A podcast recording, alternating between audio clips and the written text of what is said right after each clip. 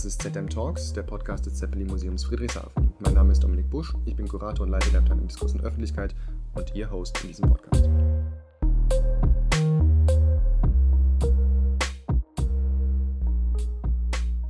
Ein herzliches Willkommen zur dritten Ausgabe von ZM Talks. Ich habe heute das außerordentliche Vergnügen, meinen hochgeschätzten Kollegen, den Jürgen Bleibler, begrüßen zu dürfen, der hier am Museum die Abteilung Zeppelin leitet. Guten Morgen, lieber Jürgen. Guten Morgen, lieber Dominik. Freut mich sehr, dass ich in diesem tollen Studio von ZM Talks oder ja. heute zu Gast sein darf. Unser improvisiertes Studio mit Blick auf den See und gemäß den Corona-Regeln immer noch mit mindestens, naja, sind fast zwei Meter, glaube ich, die wir Abstand halten. Gell?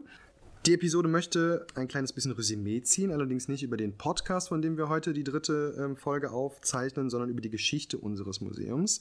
Denn das Zeppelin-Museum feiert 2021 sein 25-jähriges Gründungsjubiläum. Titel der heutigen Episode deswegen Happy Birthday mit allerdings einem Fragezeichen dahinter in Klammern, denn ähm, es existiert quasi erst seit 96, also erst seit dem 2.7.96, als wir eröffnet haben, befindet sich das Museum im neuen Hafenbahnhof Friedrichshafen, einem Gebäude, das eine sehr gelebte Geschichte hat. Lieber Jürgen, du bist ja, schon sowas wie der Dienstälteste hier im Hause. Ja, Alexander Scheffold aus der Haustechnik ist, glaube ich, noch ein bisschen länger da, aber ich gehöre schon zu den etwas Dienstälteren. Das ist, das ist sicher richtig, ja. Aber du bist in jedem Fall noch, bevor das, ähm, das Zeppelin-Museum in dieser Form eröffnet hat, ans Haus gekommen und hast als äh, externer wissenschaftlicher Mitarbeiter schon an dessen Konzern mitgearbeitet, oder? Ja, ich habe hier 1992 im Sommer ein Praktikum gemacht, damals bei Wolfgang Maikörner in der noch drüben im Bodenseemuseum im Rathaus. Daraus wurde dann ein, ein Werkvertrag, wo ich hier Bereiche kuratiert, würde man heute sagen, habe, also erforscht, Exponate ausgesucht, Texte geschrieben, die Konzeption entwickelt für die Bereiche Gerippe, Hülle, Gaszelle und mhm. äh, wie wird ein Luftschiff aufgebaut, auch also unter sozialgeschichtlichen Aspekten, was wir damals umgesetzt haben. Und daraus wurde dann ein Volontariat und daraus wurde dann eine Festanstellung. Aus dem Volontariat wurde äh, die Abteilungsleitung. Das ist ja auch. Ab 96 ne? das Volontariat und ja. dann zwei Jahren die Abteilungsleitung. Kann man ja auch genau. mal so genau. stehen lassen. Ja, ja. ähm, weil du es gerade gesagt hast, heute würde man kuratieren sagen, hat man das früher nicht so gesagt? Ich denke, in einem, in einem technikhistorischen Bereich hat man das früher nicht so, nicht so betont oder nicht so gesehen. Also da war eben die, sag mal, die, die wissenschaftliche Erforschung von Inhalten war stark im Vordergrund und dann macht man eben eine Ausstellung. Also der Begriff des Kuratierens hat sich da, glaube ich, erst so in den letzten vielleicht zehn Jahren eingebürgert. Würdest du das auf die Technik und meinetwegen ethnologischen, naturhistorischen Museen oder so? Du meinst jetzt heute, oder? Nö, allgemein. Also der, der Begriff Kuratieren also klar, die Unterscheidung zwischen einem Kustoden, jemandem, der sich um die Sammlung kümmert, und der Gleichschaltung dieses Begriffs über die letzten 20 Jahre hin vielleicht mit dem Begriff des Kurators. Aber finde ich interessant, wenn du feststellst, dass es im Technikbereich eigentlich erst in den vergangenen Jahren stattgefunden hat. Aber welche von den, oder erstmal überhaupt gefragt, wenn du seit 92, 96 hier Nächstes bist. Jahr dann auch 25 Jahre. Ja. Kannst du überhaupt noch überblicken, wie viele Ausstellungen du kuratiert hast? Nein, also sicher nicht in dem Sinne, dass ich die alle im Kopf habe, aber es gibt natürlich besondere, an die man sich erinnert. Ja. Das ist klar. Ähm, das war für mich zum Beispiel, wenn Beispiele hier von Interesse sind. Bitte, bitte, bitte. Das war zum Beispiel im Jahr 2006 die Ausstellung Zeppelins Flieger, das Flugzeug im Zeppelin-Konzern und seinen Nachfolgebetrieben wo wir eben auch schon einige Jahre, bevor es ja ein Dorni-Museum am Platz gab, eben mhm. diesem Thema nachgegangen sind. Was bedeutet Graf Zeppelin als Systemdenker der gesamten Luftfahrttechnik, was er ja von Anfang an war und als welchen wir ihn ja auch würdigen wollen? Ähm, das sind ja ganz viele Namen, die da drin hängen. Zuvorderst natürlich Dornier, aber eben auch andere wie Alexander Baumann oder Theodor Kober vom Flugzeugbau Friedrichshafen. Also letztendlich haben wir damals erstmals dieses gesamte Spektrum, das Flugzeug am Standort Friedrichshafen und im Zeppelin-Konzern durch zwei Weltkriege und verschiedene Innovationsphasen von Zeppelin bis, bis Airbus, wenn man so will, also bis, bis zum heutigen Standort, wo ja kein Flugzeugbau mehr stattfindet, sondern mhm. Satellitenbau. Aber das sind ja alles so, so Linien, die sich durchziehen. Das ist eigentlich zum ersten Mal breit erforscht, in einer Ausstellung dargestellt, in einem sehr opulenten Begleitband, der auch heute noch ein Standardwerk zu dem Thema eigentlich ist. Ja. Das war so eine, für mich, weil es eben auch ein sehr persönliches Forschungsinteresse von mir war, seit ich hier bin, ein tolles Thema, wo ich auch die Freiheit hatte, das mit großer ja, mit großem Zeitkontingent sozusagen auch zu bearbeiten, auch äh, mit externen Wissenschaftlern zusammenzuarbeiten, die dann auch in diesem Buch geschrieben haben. Hat mir extrem viel Spaß gemacht, sozusagen, ja, so knapp zehn Jahre nachdem ich dort war, nachdem ich hier war. Dann die erste große Ausstellung Zirkel Zangen und Zelon, die ich damals mit Barbara Weibel 1999, also vor 21 Jahren gemacht habe. Das war die erste Wechselausstellung. Die erste große Wechselausstellung, wo wir beide, also nicht die erste, erste Wechselausstellung am Haus, sondern die erste große Wechselausstellung, ja. wo wir beide als Team so diese Volllast der Verantwortung für die Ausstellung des Buchs mhm, mhm. getragen haben. Aber so seit 98, seit äh, der Ausstellung Zeppelin und Frankreich, die Wolfgang Maikörner damals initiiert hat, waren es ja unendlich viele, sodass ich mich nicht mehr wirklich an alle erinnern kann. Natürlich auch die der jüngeren Zeit ganz wichtig, also Innovationen vor, ja. ich weiß gar nicht mehr, drei zwei Jahren, zwei Jahren, genau, Zukunft als Ziel wo wir ja auch mal nochmal so dieses ganze industriegeschichtliche Spektrum und Innovationsspektrum, ja. was Friedrichshafen zu bieten hat, in, einem ganz, in einer ganz breiten zeitlichen Spanne, also jetzt weniger in einer tiefen Bohrung, aber über einen großen Zeitraum hinweg mal abgeklopft haben, auch auf Potenziale für eine Weiterentwicklung des Zeppelin-Museums hin, war für mich auch ein tolles Projekt. Natürlich auch mit dem ganzen ähm, tollen Zirkus um den Ankauf des Gaylord Gladiator damals, dieses tollen Sportwagens durch die Zeppelin GmbH. Und natürlich auch die gemeinsamen Ausstellungen, die wir machen, seit Claudia Emmert hier ist. Und da war für mich eigentlich die schönste, die bis jetzt letzte, nämlich mhm. Game of Thrones, weil es mhm. zum ersten Mal wirklich gelungen ist, den Vorsatz, ein gemeinsames Projekt zu machen zwischen Technik und Kunst oder mit den beiden Bereichen einfach auch wirklich umzusetzen, in die Tat umzusetzen. Also mit, mit ähm, Ausstellung gemeinsam meinst du Ausstellungen Kunst, Abteilung, Zeppelin-Abteilung? Genau, ne? die ja? interdisziplinären Ausstellungen, die ja. sich jetzt auch in Richtung Transdisziplinarität weiterentwickeln wollen. Und da war ja Game of Thrones über die Entscheidung, die Exponate zu verquicken, mhm, mhm. also die künstlerischen Positionen ja. mit technischen Exponaten, historischen und aktuellen das war dann mal so das, das Bekenntnis, das mal zu versuchen, was wir vorher nicht versucht haben. Dann waren das eher unverbundene Ausstellungen, die aber einen Titel hatten, wenn man so will, zwei verschiedene Zugriffe auf ein Thema. Mhm. Und bei Game of Thrones wurde das dann wirklich ein gemeinsamer Zugriff. Ja, miteinander verwoben, Exponate und Kunstwerke in direkten Zusammenhang genau, gebracht. Die im und Kontext so. stehen, die miteinander sprechen. Ja, ich glaube, so. das hat auch vielen Besuchern unmittelbar eingeleuchtet. Ne? Also es war ja. viel leichter, da einen Zugriff, ja. ähm, einen Zugang zu äh, entdecken. Da habe ich auch schon relativ ausführlich sowohl mit Claudia Emmert als auch mit der Ina Nettermeier darüber gesprochen, Game of Thrones und Interdisziplinarität. Weil du aber schon von der, ähm, der ersten Ausstellung, die möchte ich mal kurz als Anknüpfungspunkt nehmen, gesprochen hast und auch damals schon ähm, klar geworden ist, ist, dass man die Zeppelin-Geschichte in großen Anführungszeichen und sehr allgemein formuliert eigentlich nur erzählen kann, wenn man links und rechts dieser Firma guckt. Ne? Da werden wir im Verlauf des Podcasts, glaube ich, noch ausführlicher ähm, drauf zu sprechen kommen, aber vielleicht können wir so ein kleines bisschen mit dem Ursprung der Sammlung beginnen. Wo hat die Zeppelin-Sammlung, die tatsächlich größte Sammlung weltweit zur Luftschifffahrtsgeschichte, wo hat die ihren Ursprung?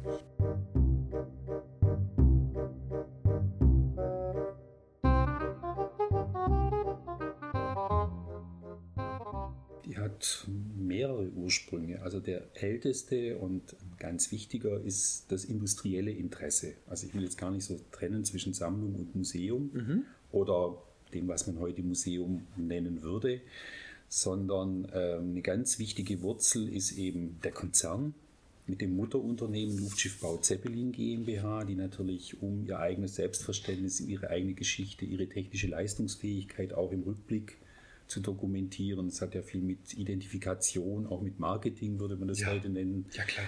Die Dinge gesammelt haben, die in der Werft Modelle gebaut haben von wichtigen Entwicklungen, Schnittmodelle für Lehrzwecke, die dann eben in so einer Sammlung gelandet sind. Und da gab es eben ab 1923 auf der historischen Luftschiffwerft einen Raum, ein Showroom. Ein Showroom, würde man heute vielleicht ja. in der Automobilindustrie sagen. Ja.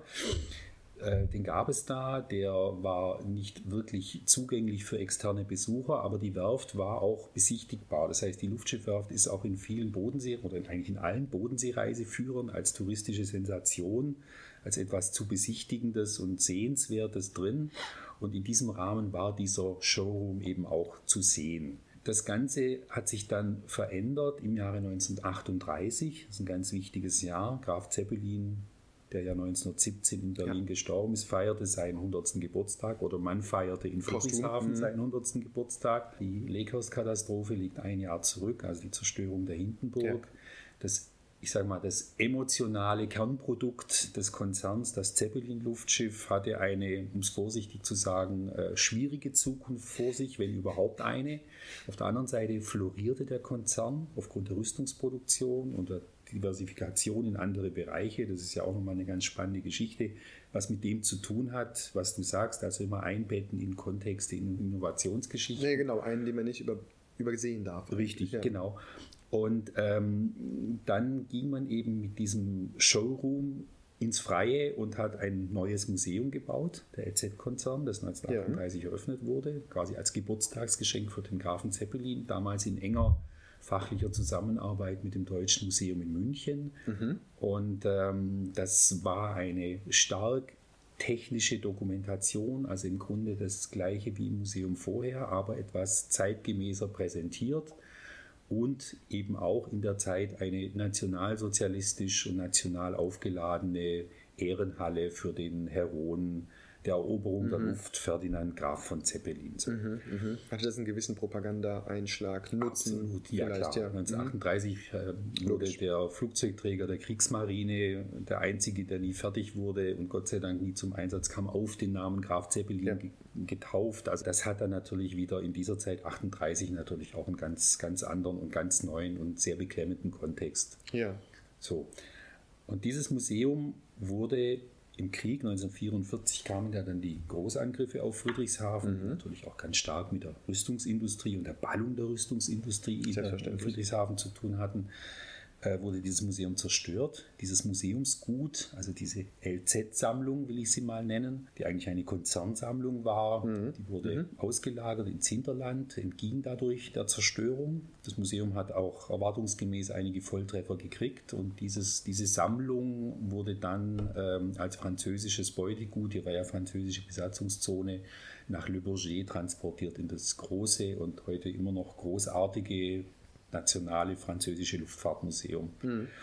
Diese ganzen Dinge wurden dort nie ausgestellt, die wurden eingelagert und kamen dann 1960 nach einer Vorarbeit, die so vielleicht fünf, sechs Jahre gedauert hat, soweit man das heute belegen kann, wieder zurück nach Friedrichshafen. Das ist ja deutsch-französische Aushöhnung, Adenauer, ja. de Gaulle, die ZF hat wieder wirtschaftliche Kontakte in Richtung Frankreich, man ist um Normalität bemüht. Und äh, so brachte man eben diese Sammlung wieder zurück nach Friedrichshafen. Das Ziel war, das dahinter gesteckt hat, es war nun diesmal ein stark städtisches Interesse, weil nämlich im neuen Rathaus am Adenauerplatz im oberen Bereich ein Trakt vorgesehen war für das Bodenseemuseum, das ja dann drei Stockwerke Kunst beinhaltete. Das ist ja ein Thema, das jetzt auch in unserer, also die Nachkriegsgeschichte unserer Kunstsammlung, was ja in der Eigentum verpflichtet, provenienztechnisch ja erforscht worden ist und auch weiter erforscht wird. Und im oberen Bereich dieses Traktes sah man von Anfang an einen Bereich für eine Zeppelin-Abteilung im Bodenseemuseum, mhm. also unter der Nachbarke Bodenseemuseum. Die war im Grunde genommen nicht wirklich bestückbar, es sei denn, man bekommt diese Dinge aus Frankreich zurück, was dann auch tatsächlich realisiert wurde. Mit einem Teil dieser Dinge hat man dann eben auch mit fachlicher Zusammenarbeit wiederum mit dem Deutschen Museum, aber natürlich auch durch die technische Kompetenz des LZ da oben etwas eingerichtet, was didaktisch, didaktisch äh, eben auch wieder ganz stark an diese Vorkriegstradition dieser Werksmuseen angeknüpft hat. So. Ja. 1982 hat sich dann die Stadt Friedrichshafen den ersten hauptamtlichen Museumsleiter gegönnt. Das war damals der Lutz Tittel, von mhm. Hause aus Kunsthistoriker, der aber auch einen sehr guten Blick für das Potenzial des Zeppelin-Themas hatte, der das Ganze dann auch irgendwann mal etwas umgestaltet hat, etwas zeitgemäßer gemacht hat auf dieser kleinen Fläche, der dann eben auch, und jetzt komme ich wieder zum Thema Sammlung, mit einem kleinen städtischen Etat, den er inzwischen hatte, eben dann auch gesammelt hat. Auch bei der Stadt wurde vorher so ein bisschen gesammelt, also sehr disparat, wenn irgendeine Luftschifferwitwe ein Fotoalbum an die Stadt Friedrichshafen okay. geschickt hat, dann landete das halt im Rathaus. So, aber letztendlich war ja auch schon damals das Bestreben, das irgendwie zu bündeln und zusammenzufassen. Ja. Titel war der Erste, der dann auch so eine Forschung gemacht hat, der Publikationen gemacht hat und Ausstellungen zum Zeppelin-Thema und der dann eben auch die Bestände des Archivs der Luftschiffbau Zeppelin GmbH immer noch damals im Werk draußen als Firmenarchiv ja. äh, genutzt hat für gemeinsame Projekte, den Fotobestand, also Synergien im Bereich Zeppelin-Geschichte genutzt. Wir sind ja heute im Hafenbahnhof untergebracht, du hast es ja schon gesagt, und wir sammeln eben heute für die Kunst- und Techniksammlung der Stadt Friedrichshafen nach einem Sammlungsprofil die Sammlung muss weiter gepflegt werden, die Sammlung muss auch weiterentwickelt werden hin zu aktuellen Themen. Also wie dokumentiere ich Gegenwart? Das sind ja alles ganz drängende Fragen, auch so sammlungspolitisch. Und ganz wichtig ist noch der zweite Impuls, und jetzt haben wir dann so langsam die verschiedenen Stränge beieinander. Ist ich werde gleich nochmal eine zwei, Zwischenfrage stellen. Ja, ja, ja. 82 die, das noch kurz zu Ende, 82 die Gründung des Freundeskreises. Ja. der sich eben hier gebildet hat, um ein neues, größeres Zeppelin-Museum zuerst mal zu schaffen, also aus dieser Zeppelin-Abteilung im Bodenseemuseum raus, aus dieser begrenzten Fläche raus, der dann aber gemerkt hat, dass man zu vielen Bereichen, die jetzt nicht unbedingt technisch sind, sondern die kulturwissenschaftlich sind, die rezeptionsgeschichtlich sind, mhm. die sozialgeschichtlich sind, die auch etwas breiter in die Konzerngeschichte gehen, dass dazu eigentlich nichts vorhanden ist in Friedrichshafen. Und so begann dieser Freundeskreis ab 82 ganz stark in diesen Bereichen zu sammeln. Spektakulärer Höhepunkt ist der Ankauf unseres Maybach-Automobils zum Beispiel. Ja. das ist so das, was man dann immer erwähnen muss. Und diese Sammlung des Freundeskreises, die befindet sich inzwischen auch im Eigentum der Stadt Friedrichshafen, gehört also zur KTS und wird aber als Sondersammlung des Freundeskreises weiter dokumentiert und auch weitergeführt. Und durch Zeppelin Museum verwaltet. Richtig, also ja. inhaltlich, wissenschaftlich, ja, konzeptionell erarbeitet. betreut, genau. genau. Ich finde es super interessant, du hast ganz am Anfang davon gesprochen, dass halt das Museum zerstört worden ist bei den Luftangriffen 44 die Rede dabei ist natürlich die Rede, äh, ist natürlich vom, vom Werksmuseum hm. Auf, dem, auf dem Firmengelände. War dann ab 38 war dann draußen. Das habe ich, glaube ich, vorhin nicht klar genug gesagt. Das war das, man ist dann rausgegangen, das war das erste sozusagen öffentlich zugängliche ah, Zeppelin-Museum ja. in Friedrichshain. Das Dennoch, war das Denkmal für den Grafen Zeppelin. Richtig, genau. Richtig, okay. Dennoch Werksmuseum auf jeden mhm. Fall. Ja diese Bewegung dann nach der, ich will es nicht Restitution nennen, das ist der falsche Begriff, aber nach der, nennen wir es freundschaftlichen Wiederbeschaffung der Exponate, woher kam die Entscheidung, das Bodenseemuseum einerseits im Rathaus, das ist vielleicht die weniger interessante Teilfrage, aber die interessante Teilfrage ist, warum setzt man da die Kunstsammlung und die äh, Sammlung des LZ, die die Zeppelin-Geschichte ähm, darstellen soll, warum setzt man die schon zusammen? Also das ist ja total, das ist ja total spannend nachzuvollziehen, ne? dass diese Zusammenführung der beiden Sammlungsbereiche schon im Vorgängermuseum stattgefunden hat. Das ist eine sehr interessante Frage. Also ich verstehe da jetzt, glaube ich, aber auch zu wenig von der, von der Genese der Kunstsammlung, aber ich glaube, also wir, wir sind ja dann schon so in der zweiten Hälfte der 50er Jahre. Mhm. Die Industrie hat sich hier inzwischen so gewandelt, das ist meine persönliche These zu, zu deiner Frage. Ja. Die Industrie hat sich hier so gewandelt, dass der Zeppelin so langsam auch wieder als Marketing-Symbol so ein gewisses Interesse bekam, also mhm. für die neue Zeppelin GmbH, die aber ganz andere Dinge gemacht ja. hat und eben keine Luftfahrt, sondern völlig andere Dinge, natürlich aufbauend auf Leichtmetall-Know-how. Und zuerst in der, am Anfang, in der ersten Hälfte der 50er Jahre oder in der ersten Nachkriegsphase war das Luftschiff eben auch ein Symbol für den Nationalsozialismus, den man natürlich hinter sich lassen wollte ein Symbol für den Bombenkrieg, mhm. es war mhm. ein, ein Symbol für Rüstungsindustrie, für Klar. den Zeppelin-Konzern, damit auch für die Zerstörung der Stadt. Und so nach und nach kam das in der Industrie schon wieder auf, dass man das, den Zeppelin sozusagen als, als Markenikone irgendwie nutzen kann. Eine museale irgendwie Sammeltätigkeit oder Nutzung bei der Industrie war, glaube ich, in dieser Zeit kein Thema. Und so hat sozusagen kam dieser Paradigmenwechsel hin zur Stadt. Aha. gesagt hat, das ist auch ein Symbol für die Stadt, für unsere Stadt Friedrichshafen, für die Zeppelinstadt, die ja durch die Industrie ja auch wieder natürlich profitiert in dieser Wirtschaftswunderzeit. Und dass man dann gesagt hat, dann schiebt man dieses museale Interesse mehr in ein städtisches Interesse. Und das ist so eine spannende Geschichte, weil es zieht sich so ein bisschen bis heute durch. Es hat auch was mit Deutungshoheit und solchen Fragestellungen zu tun. Also wie behandhabt ein Industriebetrieb oder ein hm. heute globaler Weltkonzern wie all die anderen hier in Friedrichshafen ja sind, mhm. also die großen vier.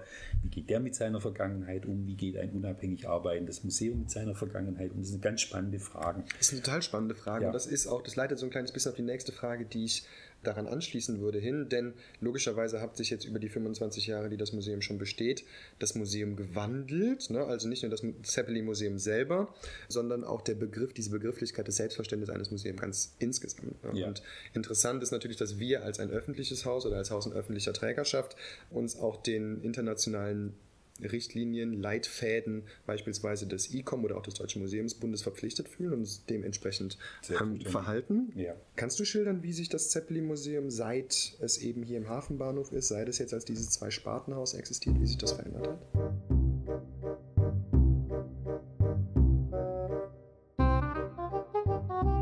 Also vielleicht greife ich nochmal ganz kurz noch einen Schritt weiter vor also in die Vorgeschichte des, des Hafenbahnhofs von 96, und zwar in die unmittelbare Entstehungsgeschichte, die ich auch persönlich miterlebt ja, habe als, als, als, externer Mitarbeiter.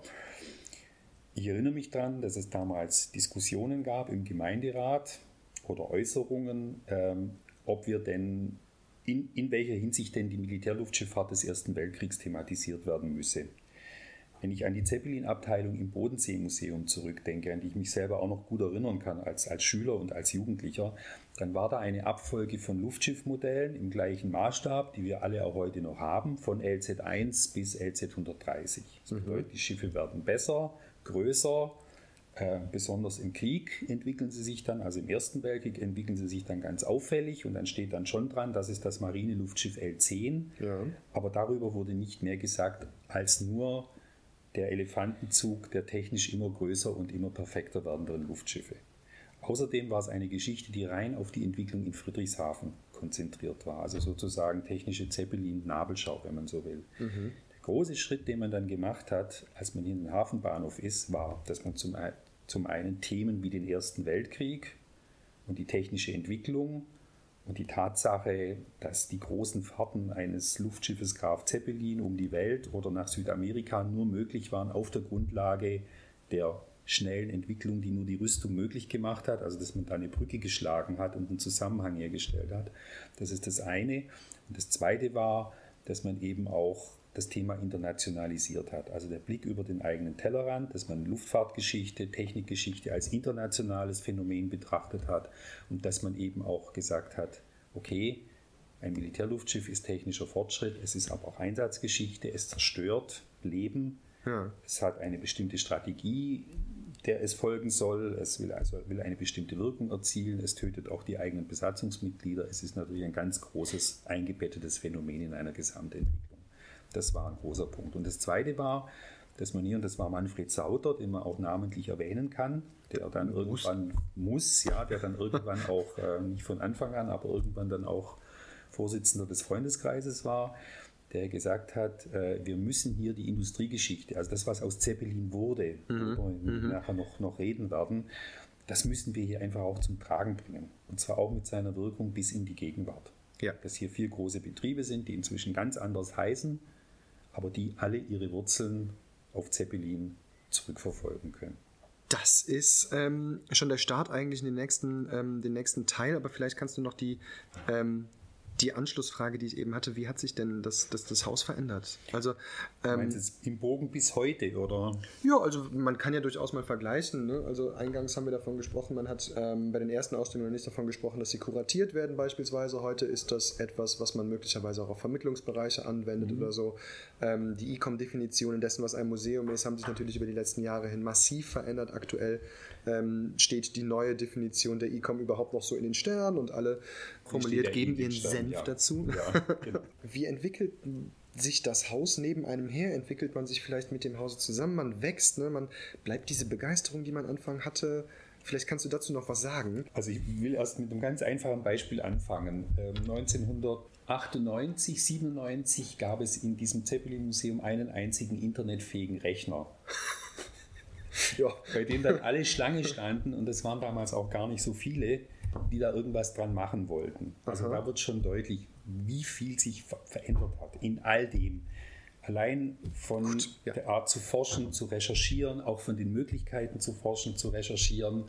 wie du sagst, ähm, ganz wichtig, äh, das Team hat sich verändert und zwar seit ich da bin mehrfach.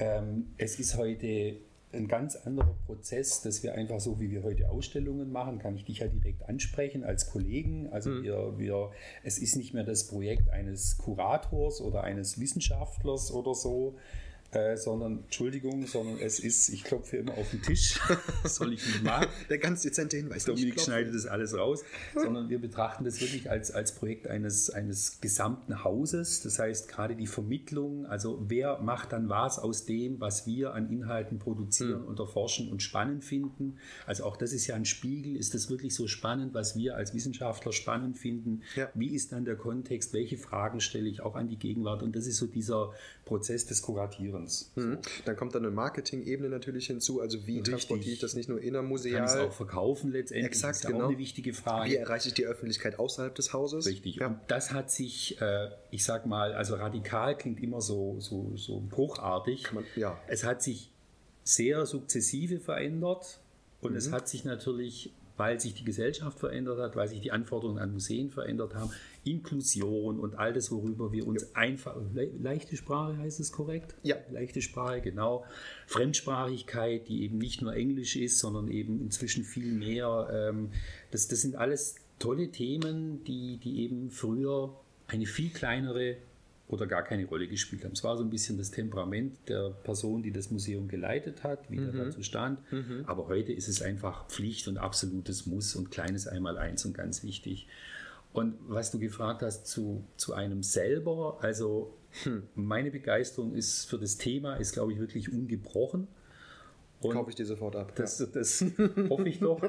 Und ähm, was halt auch dieses lange, lange Sein an einem Haus bedeutet, das ist, äh, ja, also eine Sammlung bedingt, glaube ich, auch Kontinuität, auch personelle Kontinuität, Aha. ist aber nicht das allein Seligmachende, weil eine Sammlung muss bereit sein, damit eben auch andere Kolleginnen und Kollegen, jüngere Kolleginnen und Kollegen und im theoretischen Fall irgendwann auch spätere Generationen an das, was wir bewahren und sammeln, neue Fragen stellt. Ja. Die, die Möglichkeit müssen wir als ältere Generation sie versetzen.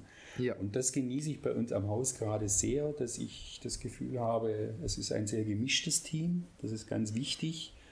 Und äh, ja, den frischen Wind können dann auch andere reinbringen.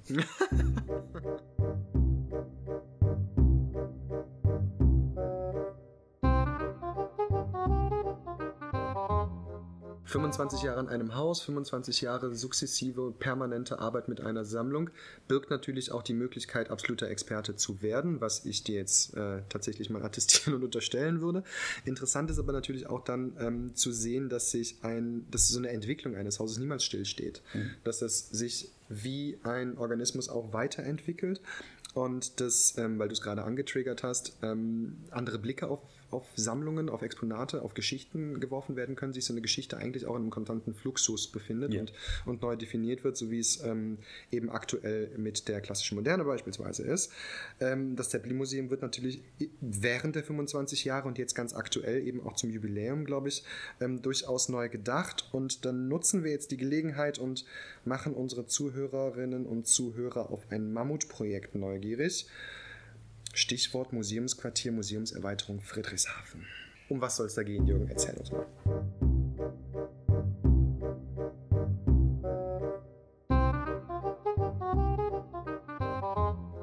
Da muss ich ganz tief Luft holen, weil es natürlich ein, ein, Riesen, ein Riesenthema ist, aber es ist natürlich auch eine Riesenchance. Also ich habe das vorhin an diesem Beispiel Zeppelins Flieger kurz angerissen, an dieser Ausstellung von 2006. Ja. Also Zeppelin ist nicht der Luftschiff Graf, sondern Zeppelin ist, wenn man es historisch betrachtet, ein Phänomen und man kann ihn mit Fug und Recht als den ersten breit denkenden Systemdenker der gesamten Luftfahrttechnik betrachten. Will mhm. sagen, natürlich macht er sich darum Gedanken, wie er seine Luftschiffe funktionsfähig bringen kann und wie er sie an den Mann, an den Kunden, an das Militär, an irgendwelche Abnehmer bringen kann. Gleichzeitig macht er sich aber auch Gedanken über alles, was infrastrukturell und zum Betrieb dieser Luftschiffe notwendig ist, auch wenn es weit in der Zukunft liegt. Das heißt, ich muss Flugwetterkunde, Meteorologie, die es natürlich gibt, aber die noch keine Aerologie ist, also Erforschung von höheren Luftschichten, was spielt mhm. sich in mhm. Bereichen ab, die eben für die Luftfahrt relevant sind. Das muss ich kennen, um, um Luftschiffe betreiben zu können. Also fördere ich Flugwetterkunde und mache hier 1908 eine, nicht die erste, aber eine der ganz frühen Wetterstationen in Deutschland, um Wetterforschung in großen Höhen zu betreiben.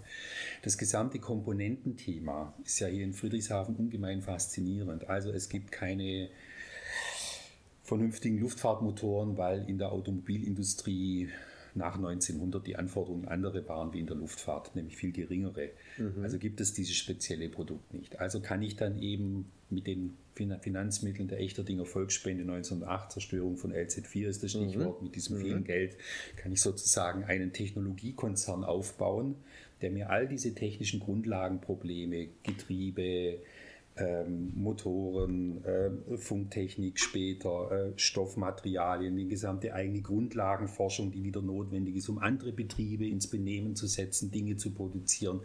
All das kann man hier an diesem Standort aufziehen. Und letztendlich ist Graf Zeppelin und später dann Alfred Kolzmann und ein immer mehr sich verzweigendes Gebilde von Betrieben ist, ist ein, ein absolutes Phänomen. Und es gibt weltweit keinen Standort, an dem die beiden Kernbereiche der Luftfahrt, nämlich leichter als Luft und schwerer als Luft, über so einen langen Zeitraum nebeneinander existiert haben.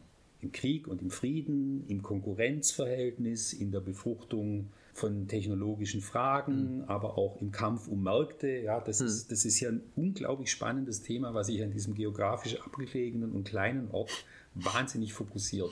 Und man kann sagen, 1914 ist dieser, ist dieser Zeppelin-Konzern ein, ein Hochtechnologiekonzern, wo das Luftschiff das Kernprodukt ist. Ja. 1918 ist der Zeppelin-Konzern ein Hochtechnologiekonzern, heute würde man sagen, der gesamten Luftfahrtbranche. Mhm. Das Flugzeug, und da sind wir wieder bei Zeppelin, der nämlich die Grenzen des eigenen Systems auch schon sehr früh erkannt hat und sozusagen auf das zweite Pferd gesetzt hat, indem er zumindest mittelfristig die Zukunft gesehen hat und langfristig allemal. Ja. Ein Hochtechnologiekonzern, in dem das, das Flugzeug als, als Innovationsmotor eigentlich das Luftschiff schon abgelöst hat. Mhm. Gleichzeitig ist aber vor dem Ersten Weltkrieg das Luftschiff als Innovationsmotor dramatisch bedeutend. Ich habe es ja angesprochen, die ganzen Komponenten, die Motoren, die ich da viel früher gebraucht habe als im Flugzeugbau. Und vor allem ist das Luftschiff etwas Gewaltiges für die gesamte Entwicklung von Leichtmetallbau, von Aluminium, von Materialentwicklung, von Werkstoffkunde. Auf dessen Schultern dann quasi wieder das Metallflugzeug und das eben gerade hier in Friedrichshafen, so wie wir es halt heute mhm. immer noch mhm. kennen und bauen, viel schneller entstanden, entstehen konnte, als das woanders oder als das unter anderen Bedingungen der Fall gewesen ist. Das muss man sich ja mal vergegenwärtigen, denn tatsächlich die Bauweise, wie Flugzeuge heute gebaut werden, unterscheidet sich nicht grundlegend von der Bauweise, wie sie hier in Friedrichshafen schon vor 70 Jahren Wie sie im Ersten Weltkrieg von ja. Dornier wiederum durch die Möglichkeiten der Rüstung, also ich kann durch die Rüstung ja Rüstungsprodukte produzieren, ich kann mhm. aber auch, weil die Rüstung das finanziert, visionäre Grundlagenforschung betreiben. Ja. Auch das kann ja stattfinden und das ist hier im Ersten Weltkrieg in hohem Maße stattgefunden. Das ist eine faszinierende Geschichte und dann kommt noch noch ein ganz wichtiges Datum. Das ist das Ende des Ersten Weltkriegs, dass nämlich diese Luftfahrtmärkte für diesen Konzern zuerst mal einfach kollabieren. Die sind weg. Mhm. Und jetzt passiert etwas Faszinierendes. Es gibt einen Konzern, da können Leute drei Dinge. Sie können Aerodynamik, sie mhm. können kompakte und relativ für die Zeit relativ gute und zuverlässige Antriebstechnik und sie können Leichtmetallbau. Und mit diesen Kernkompetenzen gehen sie in neue Märkte. Sie müssen neue Märkte erobern und erschließen, um weiter existieren zu können, um sozusagen dass das Loch, das entsteht, bis vielleicht Luftfahrt auch wieder möglich wird, was ja dann auch der Fall war, ja. zu überbrücken. Wie beispielsweise? Wie beispielsweise Maybach, der dann eben keine Luftfahrtmotoren mehr zuliefern kann, der aber den Benzinmotor als Automobilmotor mhm. konsequent weiterentwickelt, was ihn dann über die Automobile 1933 in die Lage versetzt, der Lieferant der Wehrmacht im Rahmen der Wiederbewaffnung ja, ja, ja, und der nationalsozialistischen Kriegsvorbereitung für Benzinmotoren, für Ketten- und Halbkettenfahrzeuge zu werden. Praktisch alle Wehrmachtspanzer hatten Maybach-Motoren aus Friedrichshafen oder aus mhm. dem Zweigwerk mhm. in Berlin. Oder das zweite Standbein, Maybach entschließt sich, ich entwickle einen schnell laufenden Dieselmotor für die Schiene. 1919 ein völlig in der Zukunft liegendes, hochkomplexes Projekt mit einem offenen Ergebnis. Und auch das gelingt und so entsteht quasi das, die Kernkompetenz, die dann, nachdem der Dieselmotor ja für die Rüstung kein Produkt mehr war im Krieg, dann nach dem Krieg dem Unternehmen, das heute Rolls-Royce heißt und zwischendrin ja. MTU hieß, quasi den Anschluss wieder an die Nachkriegsverdieselung auf der Schiene, wie man das damals nannte, also auch den Innovationsrückstau, den die Bahnen durch den Krieg hatten, da anzuschließen und weiter zu existieren. Das ist nur ein Beispiel. Und so gibt es unendlich viele Beispiele. Oder ein Aerodynamiker, ja. Jarei, der hier ein visionäres, modernes Stromlinien-Tropfenauto entwickelt im Windkanal, ah, weil er eben ein Luftfahrt-Aerodynamiker ist und aerodynamische Kompetenz hat und sagt, das kann ich auf die Straße und auf die Schiene übertragen. Und dieses Auto ist dann prägend für Stromlinienautos der 30er Jahre, wie den berühmten Tatra und was auch mhm. immer, mhm. aber noch gar nicht marktfähig weil man nämlich bis an den Zweiten Weltkrieg ran eigentlich immer noch Autos wollte, die aussehen wie Kutschen, wie unser Maybach, ja. die einen Kotflügel ja. haben. Also das sind so ganz spannende Fragen, denen man dann eben auch in so einer Erweiterung nachgehen muss und nachgehen kann. Und das sind unendlich viele und sie erstrecken sich sozusagen von den Anfängen des Konzerns bis in die Gegenwart. Über die vier Unternehmen, die wir haben, die heißen ZF, ZF heißt immer noch ZF, mhm. ist ja ein weltweit operierendes Unternehmen. Wir haben hier Airbus, die Satelliten bauen und Drohnentechnik machen und so was hier am Standort, was aus Dornier zurückgeht. Wir haben Rolls-Royce, was den Motorenbau, was ich ja ausführlich beschrieben habe, abbildet. Und wir haben die moderne Zeppelin GmbH. Richtig. Alles Firmen, die essentiell auf Anfang des 20. Jahrhunderts zurückgehen. Und ich glaube, es ist der breiten Masse, der breiten Öffentlichkeit nicht bewusst, was das tatsächlich heißt. Ne? Also, ja. wenn man diese gut, ein, ein wenig verallgemeinerte Brücke aber tatsächlich schlagen möchte zwischen heutigen Situationen, heutigen solchen Gegebenheiten und damaligen, dann ist dieses Innovationscluster, das sich hier in Friedrichshafen befunden hat, eigentlich nur vergleichbar mit, mit so einem Ort wie das, dem Silicon Valley beispielsweise heutzutage. Ja, wobei da die Bedingungen natürlich wieder ganz andere sind letztendlich, aber du meinst was die Ballung der, von angeht, der Ballung was die Diversität angeht genau, und was dieses systemische Denken angeht. Bringt, genau. Ja. Systemisches Denken, gegenseitiges Anspornen, äh, auf was anderes aufbauen, das hm. ist auch so ein Kommen und Gehen. Also der Zeppelin-Konzern hat ja auch nach dem Ersten Weltkrieg ganz viele Betriebe verloren die dann nicht mehr überlebensfähig waren. Es sind mhm. auch Bereinigungen, die da sind. Aber das, das ist schon absolut vergleichbar, ja. Ja, ähm, ich hatte mir das noch ähm, kurz rausrecherchiert. 1917, als er gestorben ist, gab es 50 Unternehmen, die er hier in Friedrichshafen ja. gegründet hat. Alles Subunternehmen und Teilzulieferer und es ist schon wirklich, es ist schon wirklich enorm. Genau. Auch verbunden natürlich wieder mit es sind ja nicht nur Unternehmen, sondern es sind ja auch Forschungsanstalten, die Versuchsabteilung hieß das hier und das ist ja auch was, was ja auch, ich sag mal, Luftfahrtindustrie ja auch geprägt hat im vergangenen Jahrhundert. Also da, da macht man ja ganz viel und entwickelt ganz viel und schafft ganz viel Platz für Ideen, von denen ganz wenige realisiert werden und aus vielen wird halt irgendwas anderes draus, was man eigentlich vorher noch gar nicht absehen kann und das ist hier eben in hohem Maße passiert.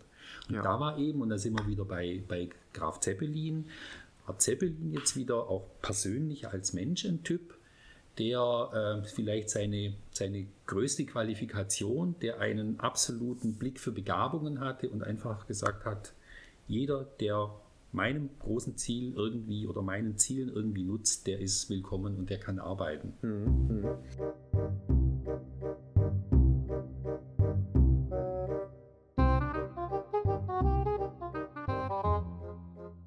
Wir sind jetzt ein kleines bisschen abgeschweift eigentlich von meiner initialen Frage, nämlich es sollte um das mhm. ähm, in Anführungszeichen Museumsquartier Friedrichshafen gehen. Jetzt haben wir die den Inhalt dessen, was da potenziell erzählt werden kann, schon einigermaßen breit ausgeleuchtet. Aber was soll diese Erweiterung genau zeigen, beziehungsweise was ist das Besondere dessen? Wir haben es gerade schon, oder wir haben es überhaupt in der Folge dieses Podcasts schon mehrfach ähm, angerissen. Die Möglichkeit, nämlich einen ähm, also interdisziplinär, transdisziplinär in dem Moment tatsächlich eher zu arbeiten und so eine, so eine Art Querschnittsforschung durch die verschiedenen Bereiche ähm, zu zeigen, den sie betreffen. Also das, das große Potenzial ist, glaube ich, also man muss, man muss da auch noch viel forschen und viel arbeiten und bei manchen Themen ist das irgendwie in der Schublade, bei anderen eben noch gar nicht. Das da uns keine falschen Vorstellungen aufkommen lassen. Aber das Spannende wäre schon, Innovationsprozessen nachzugehen, also wodurch sind sie bestimmt, auch gerade dann wieder hier zurückgedreht auf den Standort Friedrichshafen. Das hat es mit der Stadtgeschichte zu tun. Also welche Beeinflussungen sind hier zur Bildung, was hat es mit Bildungspolitik zu tun, mit Kulturpolitik, mit bestimmten Entscheidungen in bestimmten Bereichen, die sich dann wieder auf die Industrie hemmend oder fördernd auswirken. Also es braucht ja nicht nur die Innovation, das ist ja heute genauso, weil es ja ein aktuelles Thema ist. Es braucht ja die richtige Innovation zur richtigen Zeit am richtigen Platz. Und die Innovation ist eigentlich nur dann relevant, nicht wenn sie der Ingenieur toll findet mhm. und der historisch denkende Ingenieur noch 100 Jahre später, sondern wenn aus ihr ein marktfähiges Produkt geworden ist. Und das ist letztendlich von vielen Dingen beeinflusst, die eben mit Technik nicht unbedingt zwingend etwas zu tun haben, Richtig, sondern mit ja. gesellschaftlichen ja. Rahmenbedingungen, die so oder so gesteuert sein können. Ja, und letztlich auch mit der Akzeptanz. Richtig. Ähm, aber was du, was du schilderst, ne, also es ist die, ähm, die Frage war, was ist das Besondere an diesem Haus? Das Besondere oder an der Erweiterung vielmehr, das Besondere ist, dass man hier in eine einmalige Situation eintaucht, eine historisch einmalige Situation und die Möglichkeit hat, diese in einer tatsächlich transdisziplinären Art und Weise zu erzählen, nämlich Querschnitt durch die Gesellschaft und die sozialpolitischen Aspekte angesprochen, die industriegeschichtlichen, die regionalgeschichtlichen, letztlich sind es aber auch architekturhistorische, ja. kunsthistorische, bildhistorische ja. Inhalte, die sich da aufhalten. Ähm, es sind auch persönliche Geschichten natürlich, die da zusammenkommen. Ne? Und ich glaube, das würde dann schon den Anspruch an Transdisziplinarität äh, erfüllen. Der ja bei dir sehr hoch ist. Naja, wir arbeiten dran, ne? Ja, ja. Also es wäre, wenn ich da noch kurz einhaken darf, ja, das wäre eigentlich sozusagen auch vor dem Hintergrund von dem, was wir ja besprochen haben über die bisherige Entwicklung und die Geschichte, also ja. von Vorkriegszeit über Bodensee, Museum und so weiter, Hafenbahnhof bis, bis in den Status, den wir heute erreicht haben, wäre es eigentlich eine, eine logische Weiterentwicklung, die zwingend ist, ja. diesen Schritt einfach weiterzugehen. Ja. Ganz klar. Finde ich schön, wie sich da tatsächlich inhaltlich und formal so ein bisschen der Kreis schließt.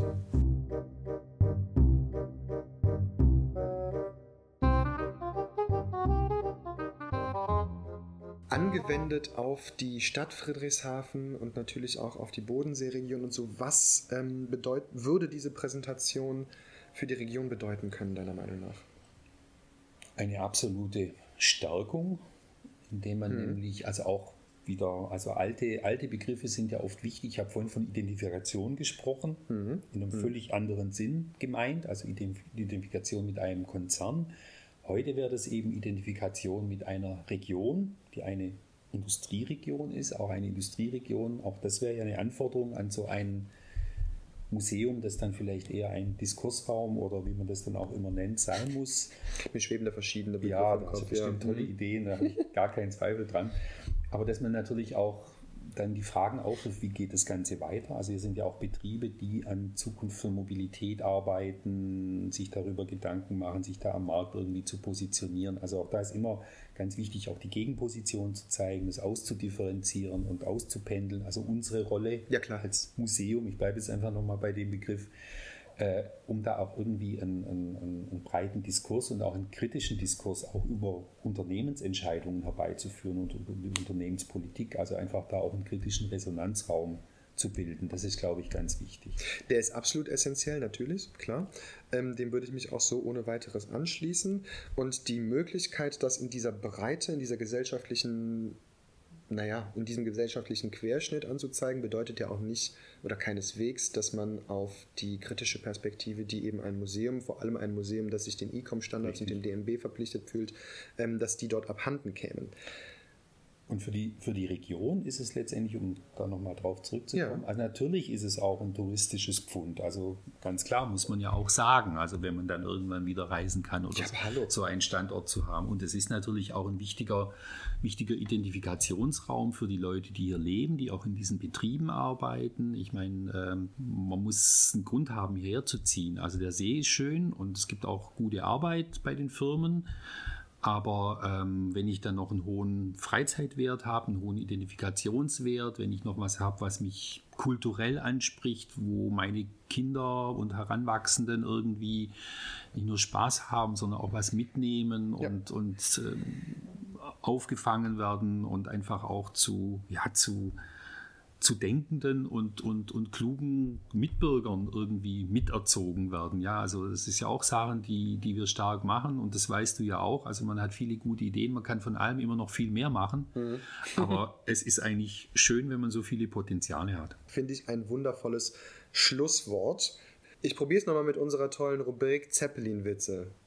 Jürgen, Bei dir hätte ich jetzt erwartet, du schüttelst schon den Kopf. Ich hätte bei dir erwartet, da kommt jetzt ein Witz. Ich habe keinen Zeppelin-Witz aufgeladen. Tut mir leid.